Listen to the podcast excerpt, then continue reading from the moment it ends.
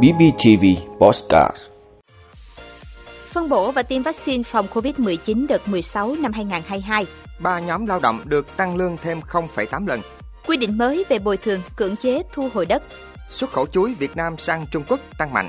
Giá lương thực thế giới tăng mạnh. Thế giới cùng tìm giải pháp chống các cuộc tấn công mã độc tống tiền.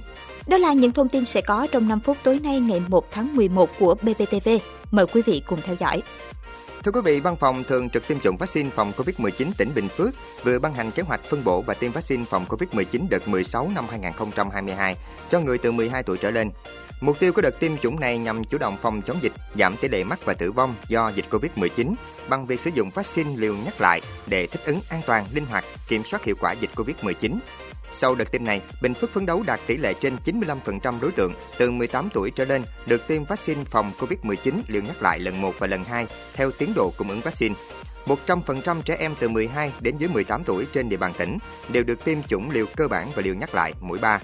Trong đợt này, toàn tỉnh sẽ tổ chức tiêm cho 6.240 người, trong đó có 3.384 người thuộc đối tượng từ 18 tuổi trở lên, 2.856 người thuộc đối tượng từ 12 tuổi đến dưới 18 tuổi.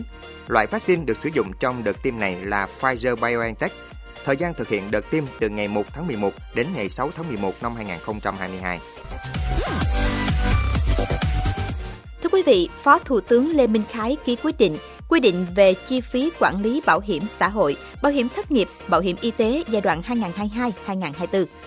Quy định quy định mức chi tiền lương đối với cán bộ, công chức, viên chức và người lao động làm việc trong cơ quan bảo hiểm xã hội bằng 1,8 lần mức lương đối với cán bộ, công chức, viên chức do nhà nước quy định được áp dụng đối với các đối tượng sau đây trong chỉ tiêu biên chế hoặc vị trí việc làm được cấp có thẩm quyền phê duyệt cán bộ, công chức, viên chức và người lao động làm việc tại các đơn vị trực thuộc Bảo hiểm xã hội Việt Nam.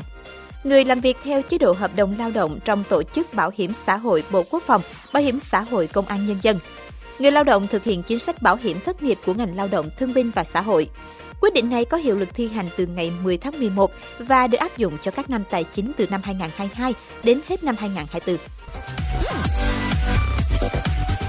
Thưa quý vị, Bộ Tài chính vừa ban hành thông tư 61 có hiệu lực từ ngày 20 tháng 11, quy định dự án tiểu dự án thực hiện trên địa bàn có điều kiện kinh tế xã hội khó khăn hoặc đặc biệt khó khăn thì mức kinh phí tổ chức bồi thường hỗ trợ tái định cư và cưỡng chế kiểm đếm nếu có được căn cứ trên cơ sở khối lượng công việc thực tế theo dự toán được cơ quan nhà nước có thẩm quyền phê duyệt. Dự án tiểu dự án không thuộc trường hợp trên mà không phải thực hiện cưỡng chế kiểm đếm thì mức kinh phí tổ chức bồi thường hỗ trợ tái định cư không quá 2% tổng số kinh phí bồi thường hỗ trợ tái định cư. Ngoài ra, dự án tiểu dự án phải thực hiện cưỡng chế kiểm đếm có mức kinh phí tổ chức bồi thường hỗ trợ tái định cư chưa bao gồm kinh phí tổ chức cưỡng chế kiểm đếm không quá 2% tổng số kinh phí bồi thường hỗ trợ tái định cư của dự án tiểu dự án. Đối với kinh phí tổ chức thực hiện cưỡng chế kiểm đếm được căn cứ trên cơ sở khối lượng công việc thực tế theo dự toán được cơ quan nhà nước có thẩm quyền phê duyệt. Dự án tiểu dự án phải thực hiện cưỡng chế thu hồi đất thì mức kinh phí tổ chức cưỡng chế thu hồi đất được căn cứ trên cơ sở khối lượng công việc thực tế theo dự toán được cơ quan nhà nước có thẩm quyền phê duyệt. Thưa quý vị, theo thống kê của Bộ Nông nghiệp và Phát triển Nông thôn, sản lượng chuối cả nước đạt khoảng 2,1 triệu tấn một năm. Chuối là loại trái cây cho thu hoạch quanh năm. Năm 2021, chuối là mặt hàng trái cây xuất khẩu lớn thứ ba của Việt Nam sau thanh long, xoài. Theo Cục xuất nhập khẩu Bộ Công Thương, 9 tháng đầu năm 2022, tổng kim ngạch xuất khẩu rau quả đạt 2,4 tỷ đô la Mỹ. Trung Quốc là thị trường xuất khẩu chính lớn nhất hàng rau quả của Việt Nam.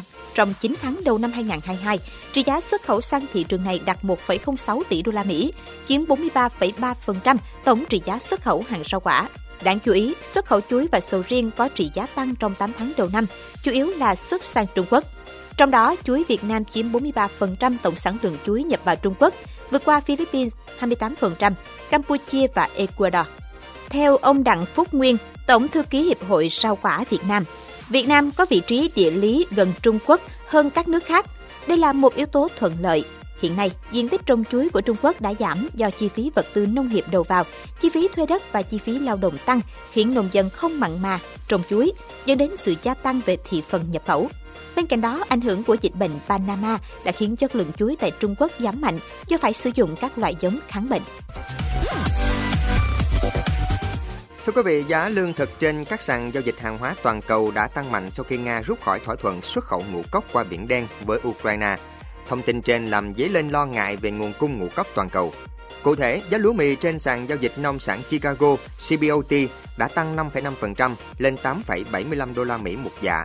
Trong khi đó, giá ngô tăng 2,2% lên 6,96 đô la Mỹ một dạ và giá đậu tương tăng 1%.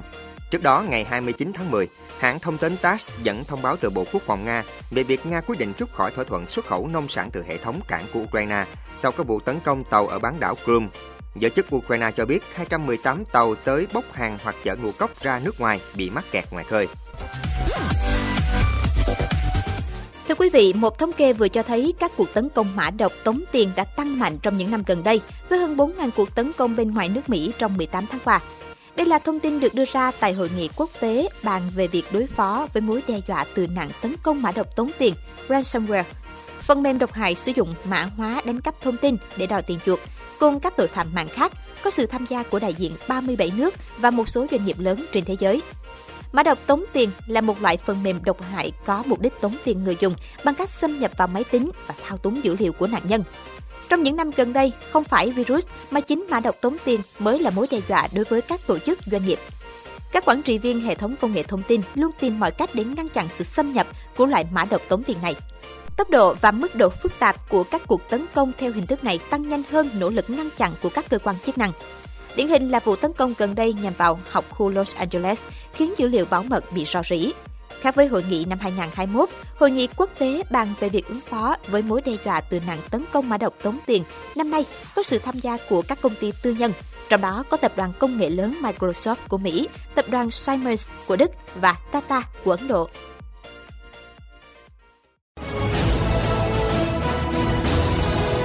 Vị đã luôn ủng hộ các chương trình của Đài Phát thanh truyền hình và báo Bình Phước. Nếu có nhu cầu đăng thông tin quảng cáo ra vặt, quý khách hàng vui lòng liên hệ phòng dịch vụ quảng cáo phát hành số điện thoại 02713 887065. BBTV, vì bạn, mỗi ngày.